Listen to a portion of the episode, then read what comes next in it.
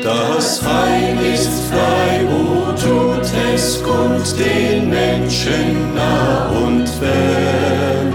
O rühmet froh mit lautem Mund die Gnade unseres Herrn.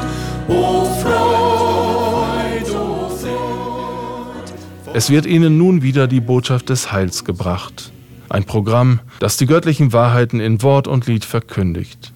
Möge es auch heute dazu beitragen, dass manch ein Heilsuchender den Weg zu Christus findet und dem Worte Gottes gemäß lebt. Es ein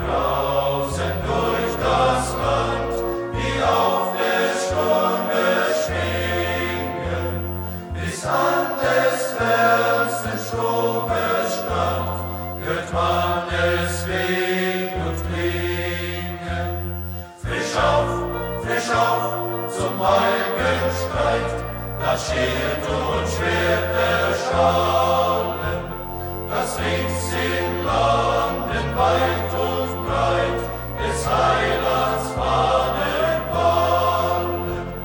Frisch auf,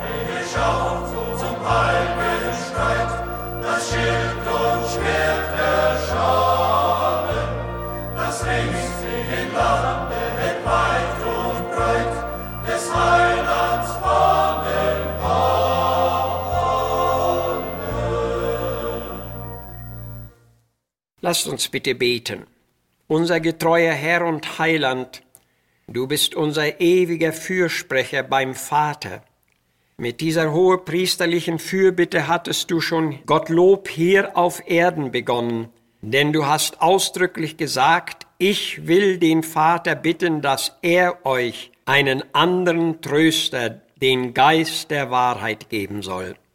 Unser Herr, wir sind dir sehr dankbar für diese besondere Fürbitte und für die Sendung deines guten Heiligen Geistes und für sein kraftvolles Wirken in dieser Welt. Amen.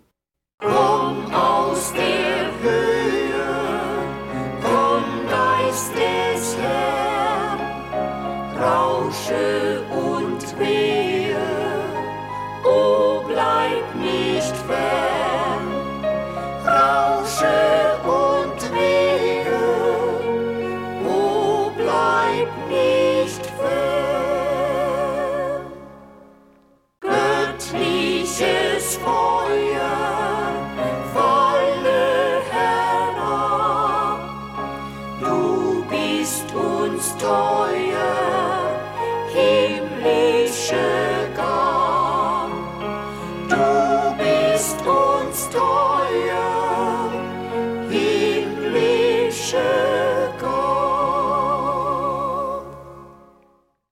Wir lesen Gottes Wort aus der Apostelgeschichte 18 zunächst den fünften Vers, wo es heißt, da aber Silas und Timotheus aus Mazedonien kamen, drang Paulus der Geist zu bezeugen den Juden Jesum, dass er der Christus sei.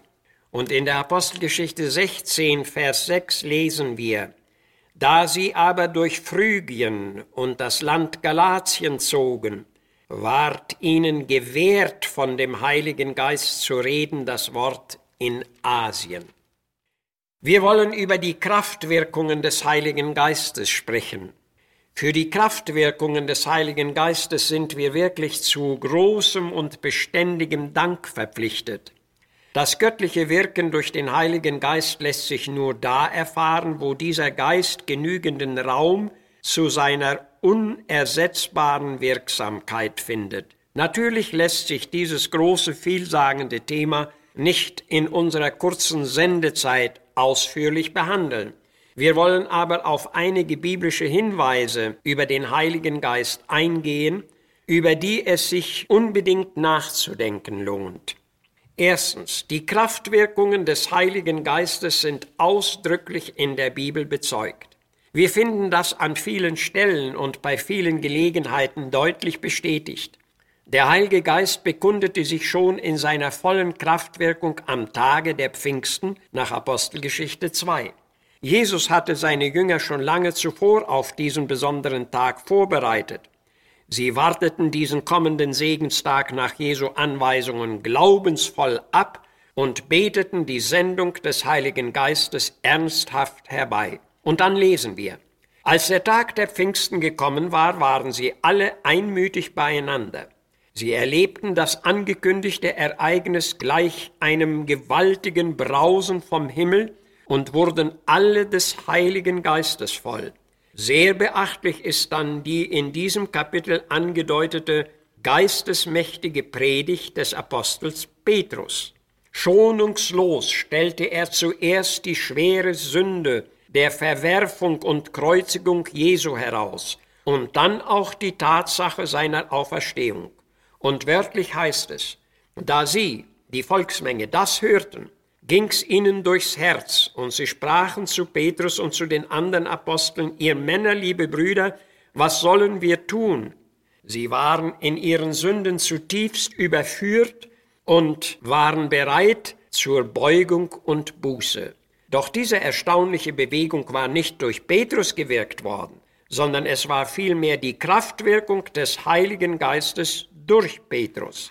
So hatte es angefangen und so war es weitergegangen. Zweitens, der Heilige Geist bekundete sein Wirken in der Gemeinde, sowohl wie auch im umfassenden Missionsfeld. Am Tage der Pfingsten hatten sich bei 3000 Menschen aufrichtig zu Gott bekehrt. Doch wie wissen wir, dass diese Bekehrungen aufrichtig und echt waren? Das lässt sich sehr leicht aus Apostelgeschichte 2, 42 nachweisen, denn da heißt es, sie blieben beständig in der Apostellehre und in der Gemeinschaft und im Brotbrechen und im Gebet. Doch ihre Beständigkeit blieb nicht nur auf diese genannte Haltung begrenzt, sondern sie war auch in den sehr bald folgenden Verfolgungsnöten sichtbar. Wir lesen von einer großen Verfolgung über die Gemeinde zu Jerusalem, aber die Gemeinde wurde durch das Wort Gottes im Glauben gefestigt, ausgerichtet, belehrt und gestärkt. Der Heilige Geist hielt sie zusammen und tröstete sie in ihren Bedrohungen und Leiden. Die Menge der Gläubigen betete, dass sich die Städte bewegte.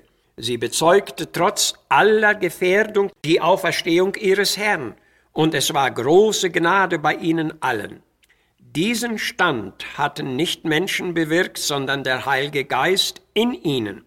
Und wenn wir dann sehen, wie die zwölf Apostel im Bilde eines kleinen Bootes in das weite Völkermeer hinausruderten und ihr gesegnetes Werk ausführten, dann finden wir die letzten Worte von dem Evangelisten Markus bestätigt, der da sagt, der Herr wirkte mit ihnen und bekräftigte das Wort durch mitfolgende Zeichen.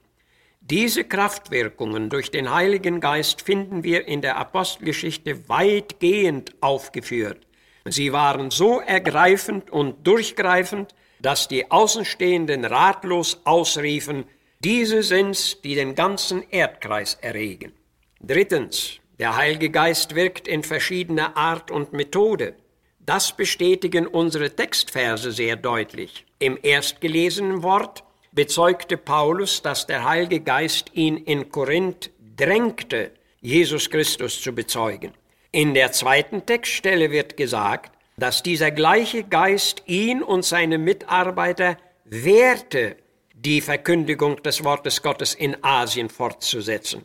Der große Zeitpunkt war nämlich herangereift, mit der Verkündigung des Evangeliums in Europa zu beginnen. So stand es im Willen Gottes, und nach diesem Plan und Willen leitete der Heilige Geist die Diener des Herrn. Und wo Menschen des Glaubens diese göttliche Leitung erkennen und befolgen, da dürfen sie, trotz mancherlei Behinderungen, doch die Frucht und den Segen ihrer Arbeit erfahren. Die Anregungen und Weisungen durch den Heiligen Geist sind in jedem Fall heilsam für uns.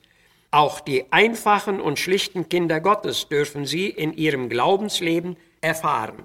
Wir alle sollten es deshalb lernen, auf diese Anregungen zu achten und mit David zu beten, Dein guter Geist führe mich auf ebener Bahn. Und viertens, der Heilige Geist wirkt innere Belebungen und Neubelebungen unter Gottes Volk. Er ist der Geist der Kraft, der Liebe und der Zucht, und Paulus schreibt, Wo der Geist des Herrn ist, da ist Freiheit. Hierbei geht es nicht um die Freiheit, in der jeder tun kann, was ihn beliebt, sondern es geht um das Freisein von allen Untugenden und Behinderungen, um das Freisein in der Erlösung und Heiligung, damit wir vor Gott leben und den Willen Gottes tun können.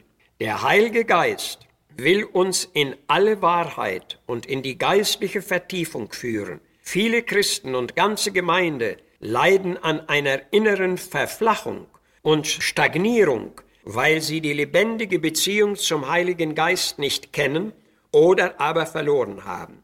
Der Heilige Geist will erwecken, er will beleben und uns gesegnete und persönliche Begegnungen und Erfahrungen mit Jesus Christus schenken. Das hatte Simeon nach Lukas 2 auf Anregung des Heiligen Geistes im Tempel erfahren und Dank erfüllt durfte er ausrufen, meine Augen haben deinen Heiland gesehen. Darum, liebe Seele, öffne dich dem Wirken des Heiligen Geistes und seiner heilsamen Leitung, damit auch du diese so wichtige und gesegnete Erfahrung machen kannst. Amen. Licht des Geistes, Feuer heiß in dir,